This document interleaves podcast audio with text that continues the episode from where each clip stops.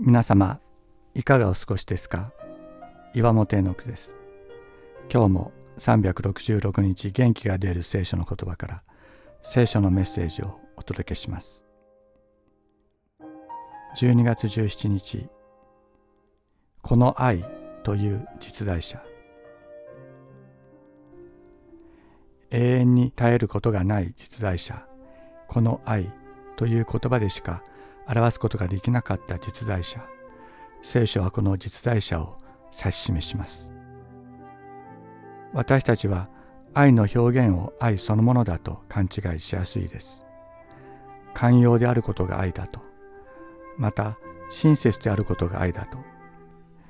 確かに私たちは愛の表現に触れて助けられ生きていく勇気を与えられます。しかし愛の表現は愛の実態そのものではありません。イエス・キリストの十字架も愛の究極の表現でありました。しかしイエスの十字架そのものが愛だったのではありません。イエスの中に満ちていたこの愛という実在者が十字架において自らを表現したのです。私たちを真に生かすのは愛の表現ではありません。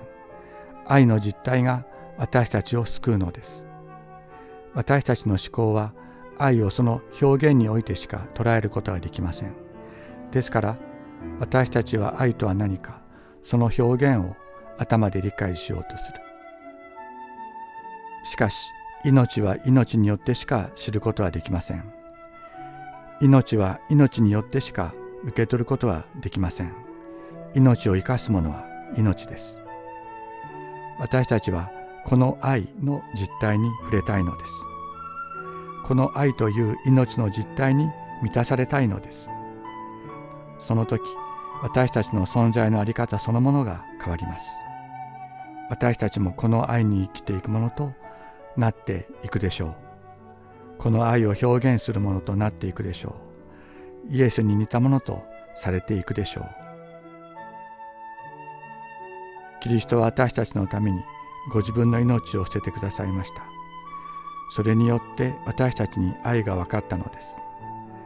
ですから私たちも兄弟のために命を捨てるべきです。ヨハネの手紙第1第3章16節「